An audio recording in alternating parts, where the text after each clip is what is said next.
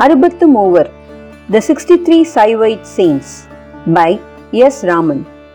About the author Born in Madurai in 1944 and having studied in a Tamil medium school and later having taken a few papers in Tamil while studying in English medium college, Raman had a fairly good exposure to a few works in Tamil literature.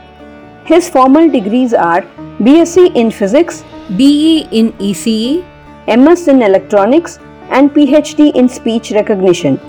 After working at IISc Bangalore for three years and at IIT Madras for 37 years, he retired as a professor in computer science and engineering.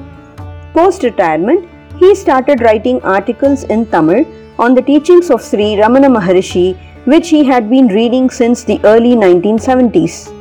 They were regularly published on the site www.tamilhindu.com starting from 2010. Some of these were later compiled and published in book form under different titles. One of his translated works was also published by Kannadasan Padipagam of Chennai.